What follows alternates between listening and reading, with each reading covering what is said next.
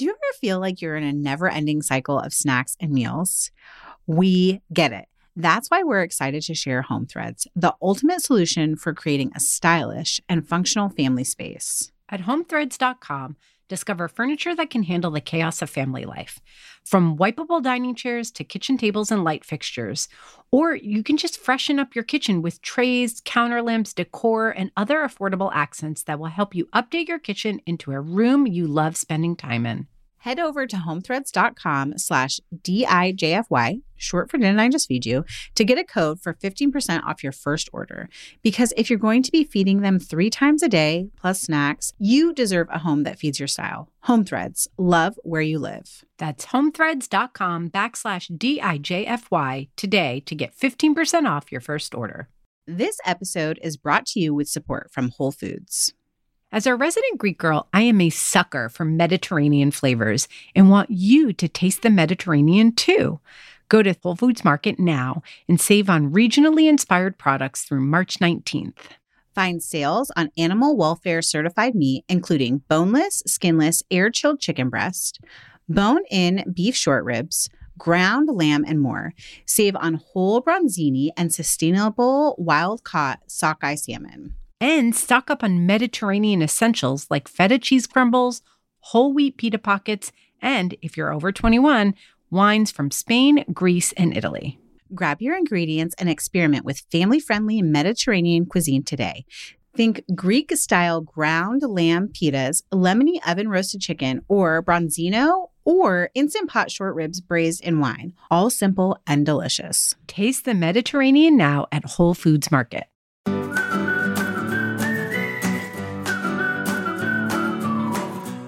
Food at restaurants tastes good, honestly, because they use a lot of salt. You probably want to like turn away when they're salting something. Welcome to Didn't I Just Feed You? A podcast about feeding kids. Hi, I'm Stacie. And I'm Meghan. Before we get into this week's episode, don't forget to subscribe right where you're listening. And if you find yourself with an extra minute, I mean, not even a minute, 30 seconds, leave us a rating or a review too. Those ratings are really important for other busy parents and home cooks to find us. Stacie, I'm really excited about this episode because this is one of my colleagues at Kitchn who we're interviewing today. I do feel like it's a little bit funny. We were very careful not to call this episode like everything you'd ever want to know about chi- making Chinese food at home, even though Christine, our guest, is Chinese American. And even though that is a highly requested episode, and we do really touch on why. I don't know. Did we really touch on why we didn't say like, oh, this is how to cook well, Chinese food, but you kind of you kind of mentioned it. I feel like that's not what this episode's really about, right? So Christine is a professional recipe developer. She was called on for a major project. There is a Michelin starred Chinese American restaurant started by chef Brandon Jew called Mr. Jiu's in San Francisco. Yes. And she spent three years. I cannot believe I, it. I almost fell over when she told us that. Being a recipe developer, she was basically a translator. So there was Brandon Jew, there was a co author, and there was Christine, who really spent time in Brandon's kitchen watching them make all of the foods that they make at his restaurants and then translating it for a cookbook that would be useful to a home cook. So we really wanted to talk to her about her expertise in this the context of this project which is really thinking about the difference between restaurant cooking and home cooking and basically how to translate restaurant quality restaurant level food to your home kitchen but Brandon happens to be Chinese American. His restaurants are Chinese American restaurants. For, I'm dying to go to them. I've never been. I, I know, right? Me too. We should be, make like a company. A didn't I just yes! company field trip? I cannot wait till we can travel again. I know. Someday Yes. soon. So he's Chinese American. And from what I understand, his background, he's grown up with Chinese American food. And he, that is his frame of reference. That is what his experience has been about. And as a chef, he was classically trained. I believe he worked in a bunch of Italian restaurants for a long time. And he wanted to return to an exploration of Chinese American food, which, as we talked to Christine about, is different in a lot of ways than Chinese food from China. And then specifically, like there are so many regions. She explained that Chinese American food is based primarily off Cantonese food, right? And there are all these other different types of cuisines within China. So it was hard not to end up talking to her a little bit about Chinese American food and touching on all those topics that people are dying to know more about, like how do you cook rice perfectly and how do you make a great stir fry? So, we will get to all of those topics at some point with the right experts as we find them. I thought this was a really exciting way to start the conversation about Chinese food in America because a lot of us were introduced to it, a lot of us who are not Chinese, who are not part of the Asian community, learned about it from restaurants, Chinese restaurants. So it's really interesting that that's really what she's here to talk to us about. Yeah, there's so much that I took away from our conversation with Christine that made me be like, okay, we have to have Christine come back and talk about those single, you know, do a single subject episodes with us, whether it's about stir fry or fried rice or even like I think there was something funny about how she used Panda Express as a great example of like really Americanized Chinese food, but something that we all, when you say that, you know exactly that like you picture the sweet and sour chicken pieces over rice and like the container that they come in. And she's just so great that I hope that she will come back and distill even more of her knowledge to us. But t- today we get to talk to her about how we can take what restaurant chefs know and make our home cooking better and easier. So I'm going to introduce Christine without any further ado. Christine Gallary is one of my colleagues at thekitchn.com, where she works as our food editor at large, which means she takes all of my recipes, scratch, and makes them actually beautiful and consistent across the site, among many other things. She's a trained recipe developer and tester, an editor, a food stylist, a culinary instructor, and an on screen talent in instructional cooking videos. She's also a mom. After graduating from Le Cordon Bleu in Paris, France, she's done stints at Cooks Illustrated, America's Test Kitchen, taught children and adults how to cook, helped run a demonstration kitchen in Boston, and was a food editor at the test kitchen at chow.com. Her most recent project is Mr. Jiu's in Chinatown Recipes and Stories from the Birthplace of Chinese American Food, that just came out in March, and it is a beautiful book. Welcome, Christine. Christine, a ton of our listeners have asked for more episodes that are related to Chinese r- restaurant recipes, to stir fry cooking. Um, and I think we have to start off an episode about that subject with talking about how Asian culture and food in particular are wildly popular in our country. And as a result, they're often the subject of whitewashing. You know, we see a lot of like how to make Asian food healthier, easier, faster, better than takeout, while the ingredients haven't been normalized in the US and they're considered exotic and described as rare or unpalatable when they've been enjoyed by millions of people for over thousands of years. What would you like to see in the way that Americans consume Asian food, recipes, ingredients, and culture? I mean, I think I generally just want people to be a little bit more open minded and to go in and look more deeply into those types of foods and not try kind of the typical restaurants that they would think of. Even in San Francisco here, we have a whole range of Chinese food. So there's a Panda Express that's going to open around the corner from my house. And then two blocks away is Clement Street, which is the Richmond district, which is kind of like a second Chinatown here in San Francisco. And that the food there is really different from what you'd find at Panda Express. There's lots of regions in China, and I think a lot of that hasn't come over to the US as much. So it's a little bit of like a a little bit of a tunnel vision that we have on what that food should be like. And unfortunately, sometimes it gets that label of being greasy or sweet and sour or MSG, all those kinds of things. But a lot of Asian food is actually really simple. There are a lot of things that are just steamed. There are a lot of things that, like you said, are, are stir fried. And it just starts with a lot of vegetables and a lot of grains. I'd love to see a little bit more of that kind of creeping into what people think about as Asian food. I'd love people to go out to restaurants and try something new. I've been doing that myself. You know, we order a lot of takeout now, obviously. And so instead of getting the three things that I know my family will love, I'll get two. And then I'll order something that I've either never never heard of or, you know, go, wow, that sounds really refreshing. So recently we got something where we got dumplings and noodles, and then I saw this like tofu salad on the menu. And I was like, tofu salad? I don't really think of tofu in salad a lot from Chinese restaurants. So I ordered it and it was delicious. It was like julienne, really thin slices of tofu with cucumber, and it was really lightly dressed and super refreshing.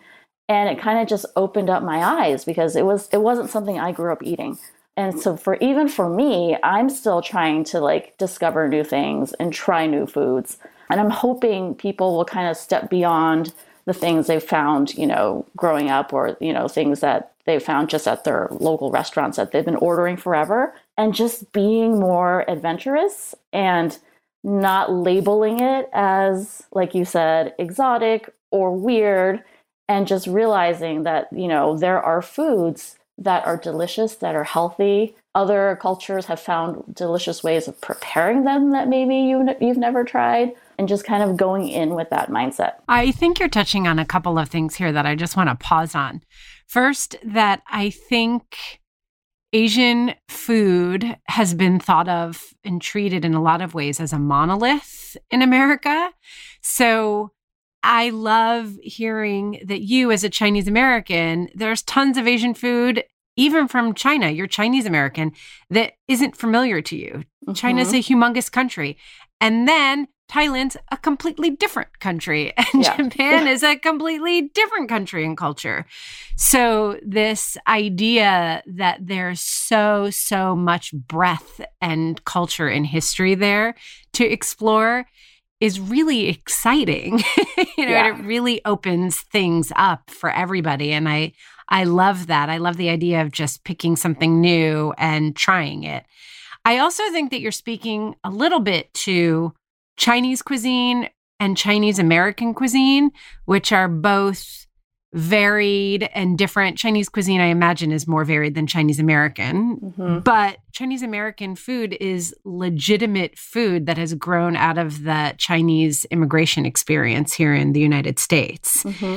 But it's different. And I'm wondering if you can just briefly kind of talk us through how you think of the difference between Chinese food and Chinese American food. Well, Chinese American food, you know, developed out of a necessity, basically. As Chinese immigrants came over, they didn't have access to those same ingredients that they used to have. And so they basically do what you should be doing. You look around and see what's growing and see what's local. And they took that and then they, you know, kind of just made it their own. Chinese American food comes from, a, it's very Cantonese based, which is actually where my family is from. And so it kind of came out of really one type of regional food. And so it's not very spicy. There's a lot of stir frying. You know, my family made a lot of soups. Dim sum is Cantonese. And so it's kind of a very small subset of what, you know, food in China was. And it's seen through the lens of a lot of California ingredients here. And, you know, I'm in San Francisco. So this Chinatown was one of the very first Chinatowns. And that kind of Chinese American food just developed from there. Beef and broccoli, all these other things that, you know, uh, chop suey, you know, it, it, also was a central part of the gold rush here. You know, a lot of Chinese immigrants cooked and did the laundry and they operated these kind of small restaurants in a way. And so, you know, that's kind of how Chinese American food came to be. And they modified it a bit for Western palates too. You know, you're going to be honest about it. So it's a little different than Chinese food because I, think a lot of Chinese American food, we think of the sweet and sour or something with a side of rice. And um, in China, it's actually a very more balanced way of eating. There's more dishes on the table, but each thing is probably very much more simply prepared than you would think. And so I think even how we eat has changed a little bit to kind of match the lifestyle here. Yeah, that's interesting. Yeah, because my, my grandmother, who's an amazing Chinese cook, put four or five dishes on the table every single night with a pot of soup, with a pot of rice. And me imagining doing that nowadays yes. is like, no, there is no way I can do that while working and with an eight year old daughter. And, you know, we're starting soccer next week. I don't even know how life is going to be. That's, um, yeah, I can really relate because Greeks also eat meze style, right? So we yeah. have lots of little plates. And I was traveling through Turkey recently uh, a couple of years ago and speaking with a woman there and she was talking about the lifestyle and i said well have you know at home do you eat differently? Because it's so hard to make all of these different plates. And she was like actually no we haven't but there's a whole cultural system around it. First of all she lived with her mother so grandma was around to help but they would cook like a pot of beans and some grill some meats and kebabs like on the weekend. And then you'd make a big amount and kind of parse it out over the week. And then mm. on Monday, Tuesday, Wednesday you would still cook one dish but you would add it to the kind of smorgasbord so that every day you had a different combination of these foods that you've been prepping and eating throughout the week which I thought was really really interesting. And I came home all excited to adopt this new method and it, it, it promptly fell apart. but I just think it's interesting because it is, it's not, it, we talk a lot about the ingredients that are locally available, but it's also culture and lifestyle. Yeah. Interact to impact the way that we cook and the way that we eat as well. Yeah, that's so funny that that just sounds exactly like what my grandmother did. Because you look at the table and you'd be like, you were cooking all day. But like there was a stew that was made two days before. Right. Yes, exactly. The soup was this massive pot that was like taller than I was as a kid, and it would last two or three nights. And then her, she had all these shortcuts. Like she would go to Chinatown every day, but she would buy a roast duck or a chicken. So one of those courses she wouldn't cook. So it's that whole buying yes. something store bought because they do it better. You're supporting like a local business and so then you look at what's left, and she's maybe, like you said, making like one or two things instead. And that's such a genius move, but it also takes like planning, which, you know, that's yeah. just another layer to add to everything.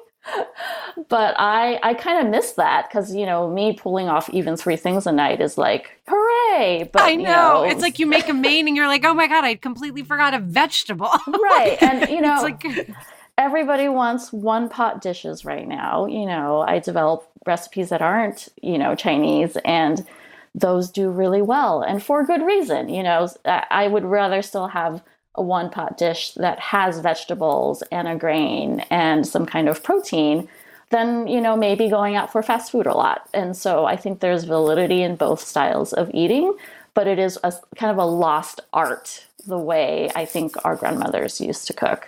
Okay, there's like a thought forming from you, which is really interesting, and and how you're describing both Stacie, your Greek grandmother, and Christine, your Cantonese grandmother. In that there is something that they were that was inherent for them that was sort of thinking and cooking like a restaurant chef, which is really interesting because I know you just spent like almost a year working on mi- this Mr. Jiu's cookbook. Three where, years. yes. Three oh years. my gosh. Oh my gosh. So much longer than I even imagined where you were like hanging out in the restaurant and translating like restaurant techniques for home cooks to be able to cook at home. But there's something really interesting. Like if your grandmother is making a one big batch of stew and going to serve it over the week, that's actually like a lot of how restaurants prep and cook. They're not making every single plate that goes out from scratch, you know, at the last minute. They're doing all this prep ahead of time.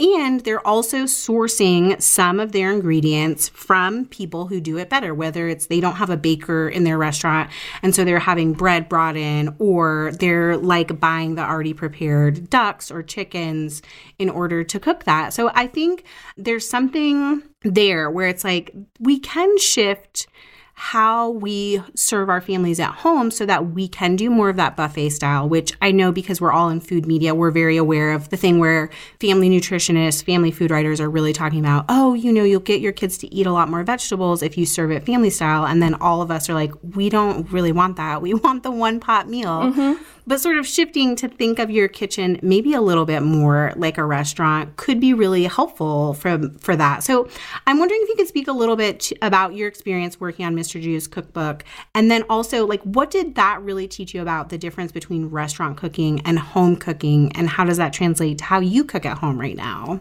So, Mr. Jiu's is a modern Chinese American restaurant here in San Francisco. The chef, Brandon Jew, grew up here in San Francisco.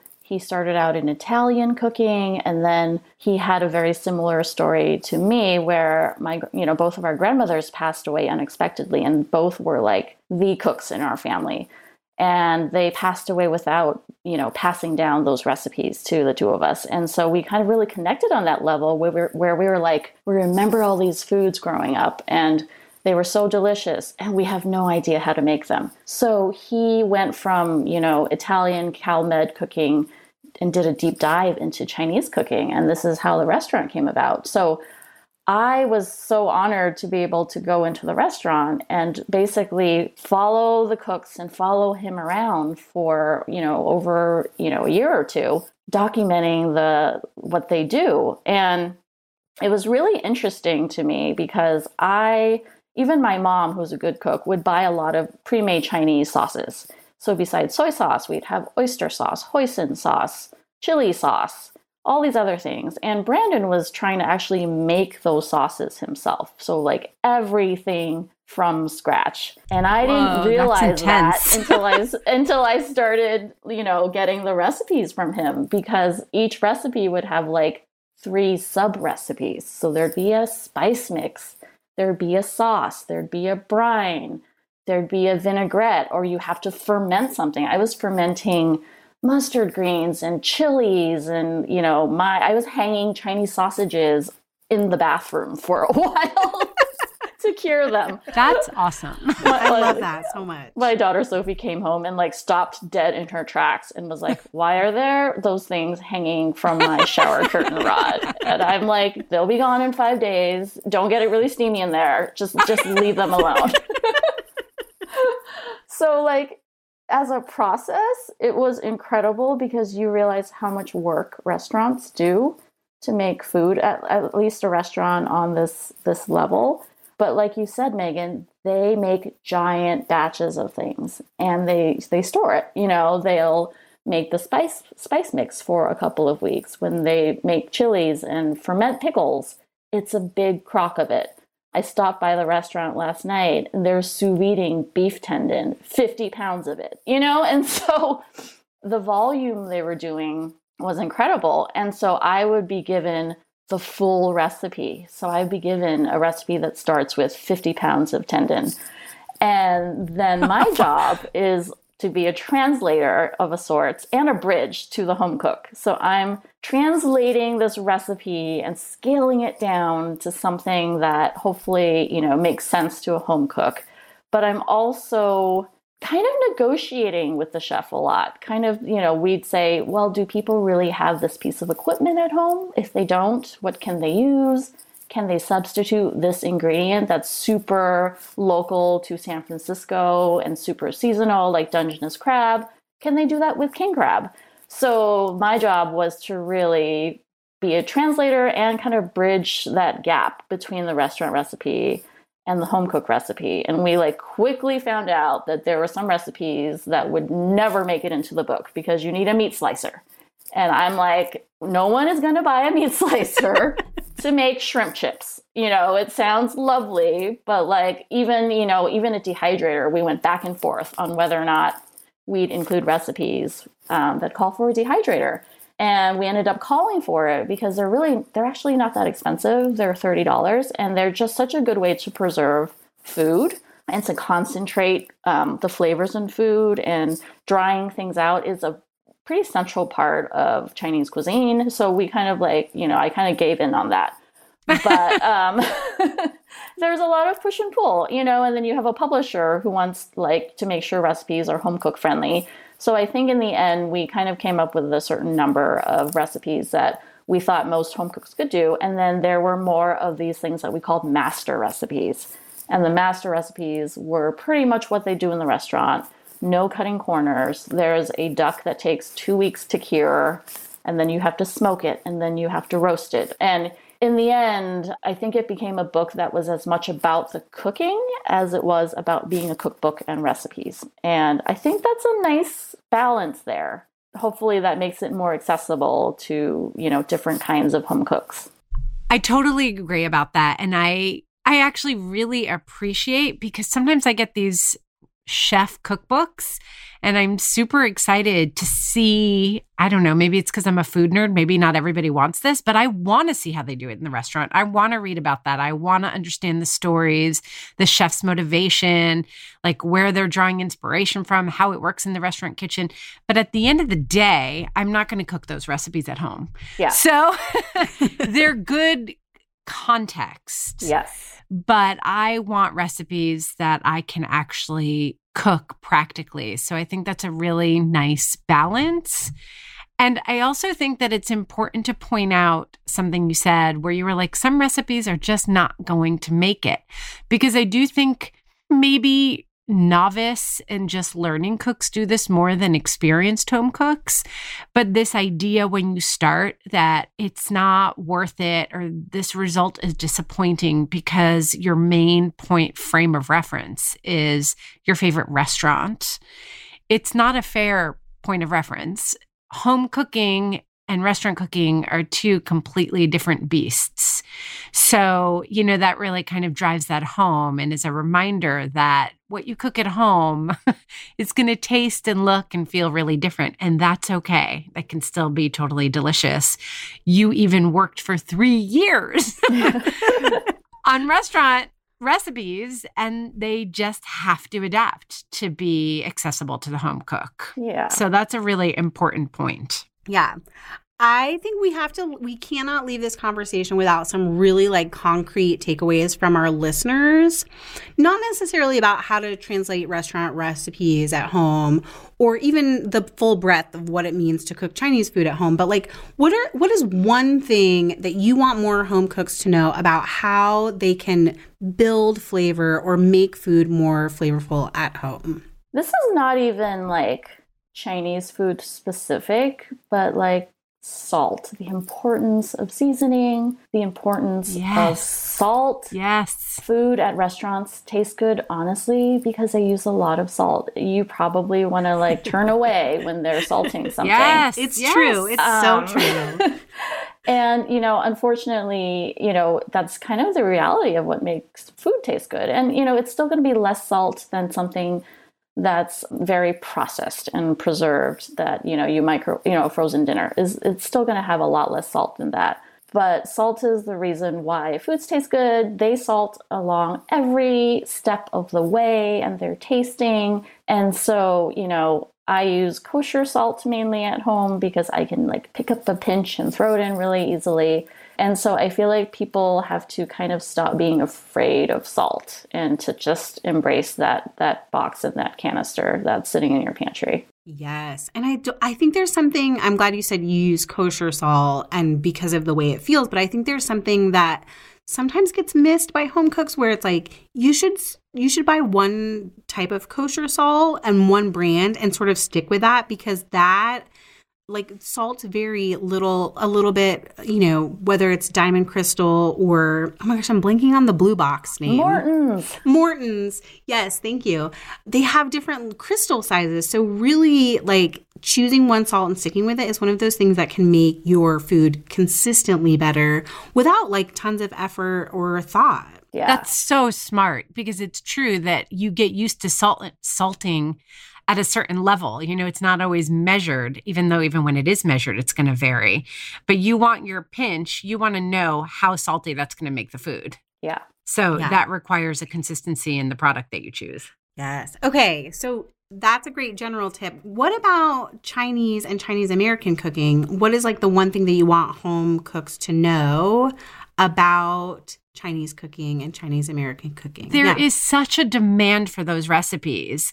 And I think that people maybe veer towards the ones that don't require any quote unquote special ingredients or that seem very, very simple, which sometimes is an accurate reflection, sometimes isn't, of how it's prepared in. Uh, you know, in homes where people are cooking this food as a matter of their culture and as a matter of course.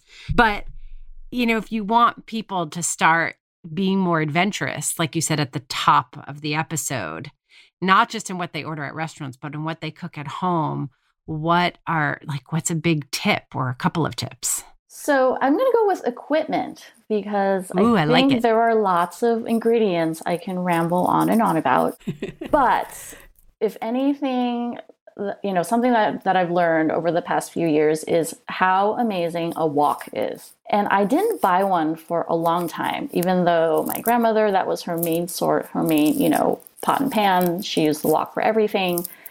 And um, when I started, you know, working in a test kitchen, we um, featured Grace Young, who is who's written books about woks. She's amazing. I actually wrote about her and called her the wok evangelist because she will like travel with that wok and like she'll you know she'll show you how to season it. If if your wok is rusty she'll like clean that right up for you. She's amazing. So she converted me and you know at first i fought it so hard. I was like i don't need another piece of kitchen equipment. I don't need it. I have my frying pans i have my dutch oven i have my saucepans i'm good and then I realized you can use a wok for almost the same things that you use using those pots and pans, plus more. So you can stir fry in it, obviously. You can steam in it. It's so great because it has that wide surface area. You can just stick a steaming rack right in there. It comes with a big, roomy lid already, perfect for steaming. And honestly, I reach for my wok when I deep fry now because you actually use less oil in a wok than you would like in a Dutch oven because a Dutch oven has straight sides, right? So you to fill it up like a couple inches, yes, you need to put a ton of oil in there. A wok has slanted sides. So you get that same surface area, but you put in like maybe half the amount of oil. It heats up faster and you're just not wasting um, oil when you're deep frying. And so I really encourage people to just embrace the wok because it's one of those like amazing tools, you know, and it's something you can pass down to your kids like a cast iron pan. It just gets more beautiful as you use it.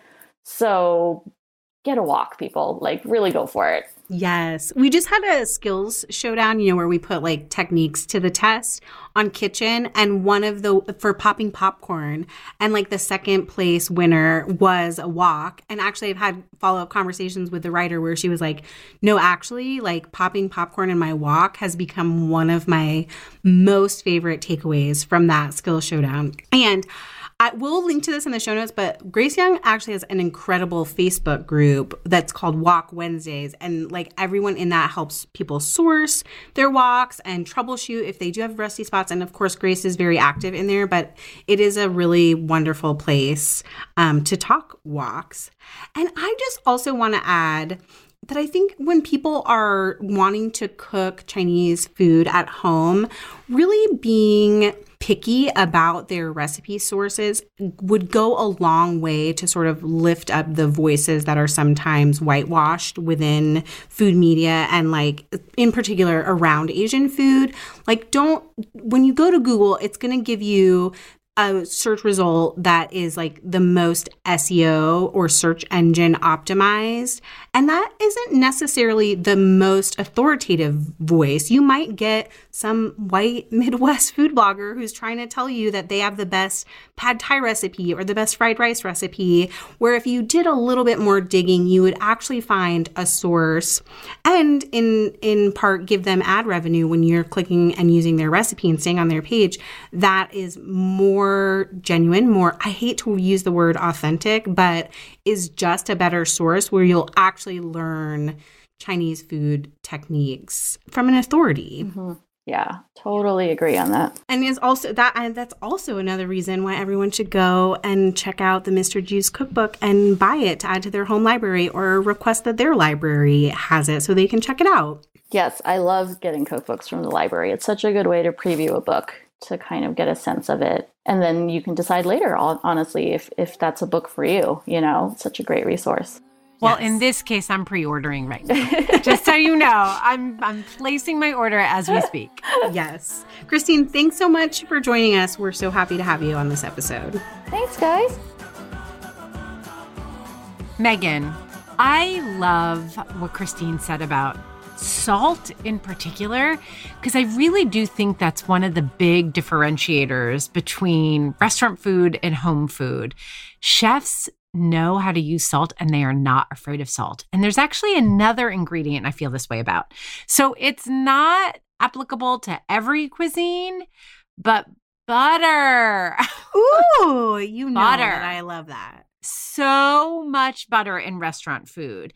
And actually, for cuisines that don't use butter, it's the fat. It's either ghee or it is olive oil or it is, I don't know, like bacon Avocado, fat. Yes. Coconut milk. Yes. But that fat at the end, not being afraid to taste it and add a little bit more if you want to add some richness or depth of flavor can really go a long way.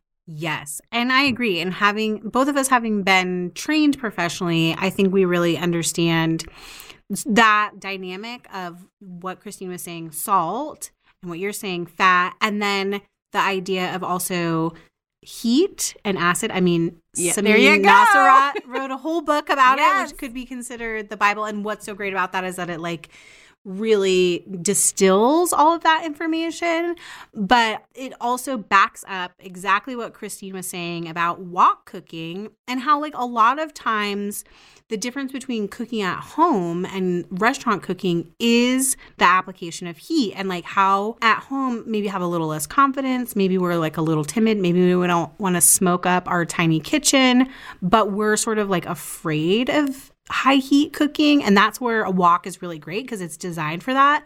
But so is using your broiler yes. or getting your grill ripping hot and even deep frying. I mean, that's high heat cooking in many ways. And so those are some actual techniques that you can use to make your home recipes taste more like restaurant food is just not being afraid to give it a little like bamboo hot flash zing. yes, totally. totally. I mean, Samin was onto something. Salt, fat, acid, heat really, I mean, I do think that she, my understanding of the book is that she set out to say, you know, this is what makes a difference between what a professional cook knows and what you home cooks know. And actually, it's not that major a difference. It's not, you know, you don't have to be trained in particular techniques, but if you know how to manipulate these basic tenets of cooking, you can really elevate your food. Yes. I personally got a little bit nerdy in my like meal planning and meal prep brain and was also really excited to hear what Christine shared about her Cantonese grandmother and how a component of what made her such a wonderful home cook was that she planned and prepped like a restaurant cook. And so I'm wondering, Stacie, if there's anything that you do that's maybe like really intuitive to you now. And and i'm not thinking of it like oh you're doing a bunch of meal prep or you're making a peking duck that takes two weeks to prep. But are there like little things that you find yourself doing that help you have flavor boosters on hand? Yeah i think that i think this is a really great point and it's like what we were talking about about the woman i was speaking with in turkey right? That Every time you cook, cook once, eat twice. Make bigger amounts. Like, think about how you can use that in your cooking the next day to vary things up.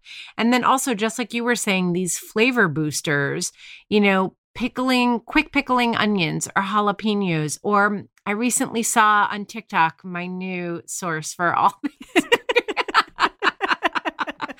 I saw that somebody just used a mandolin to slice a lemon real thin, just one lemon, and packed it in a mason jar and just poured honey over it. And then that sat for a week. And over the course of the week, the lemon seeps out its juice and its oils and flavors the honey and also thins it a little bit. And you end up with this lemony honey syrup that's great for cocktails or salad dressings or finishing sauces. And those kinds of little touches. Oh, you know, toasting breadcrumbs. That's another mm. one, you know, just heat olive oil in your pan, throw in panko breadcrumbs. You can throw in some garlic too, shave some parmesan, and then let them cool and store in a jar in the fridge for the week. And then use that to finish a soup or a stew or a pasta or a salad. You know, those little touches can also really elevate your cooking and make something that seems like plain home cooking feel a little bit more exciting. And it adds a lot of flavor too. Yes, I love that. What you're saying about the lemons makes me also think of like quick preserved lemons where you're literally yeah. like combining salt and lemons and letting them sit. But also, what you're saying about breadcrumbs made me think of like boxed mac and cheese, which I know your kids don't love, but but hang with me here for a second, which is if we can do those little bits of prep for me, like sometimes it's making sure we have chopped herbs on hand or yes. doing the breadcrumbs or ha- like taking the big block of Parmesan and grating it. A lot of times it's box mac and cheese or it's that fresh packed tortellini or it's something that from our like freezer episode, you know, the idea of like we keep these five things in our freezer. And while my kids are happy to eat chicken nuggets straight up or Annie's mac and cheese straight up. I want something a little yes. bit more and having something like toasted breadcrumbs and parmesan on hand that I can throw on top or fresh herbs to toss with like buttered noodles for them makes my meal more satisfying. And sometimes that's all, what it's all really about. It's not necessarily cooking restaurant quality food for my family, but for me to enjoy.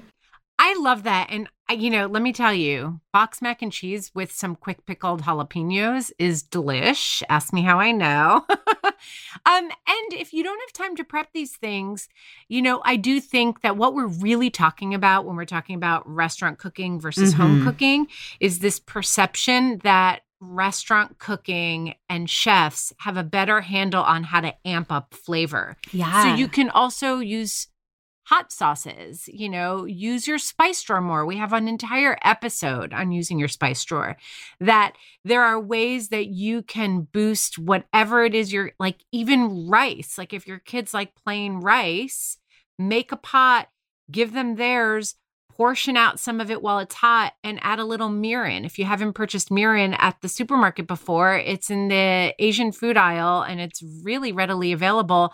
And it's got a little tang and a little bit of sweet. And toss it with the hot rice, like two tablespoons. It's delicious. Yeah. It makes it feel like restaurant food. It just has a little bit more flavor, or even just using a little rice wine vinegar or cider vinegar on your rice. So don't be afraid of flavor you know, if you can prep some stuff to boost the flavor, great. But otherwise, experiment with sauces and salt and spices. Okay, so Stacie, you know what I want to know next is what are the things that our very smart home cooks in our listeners community are already doing that boost flavor for their basic family meals? And is that inspired by their favorite restaurant meals?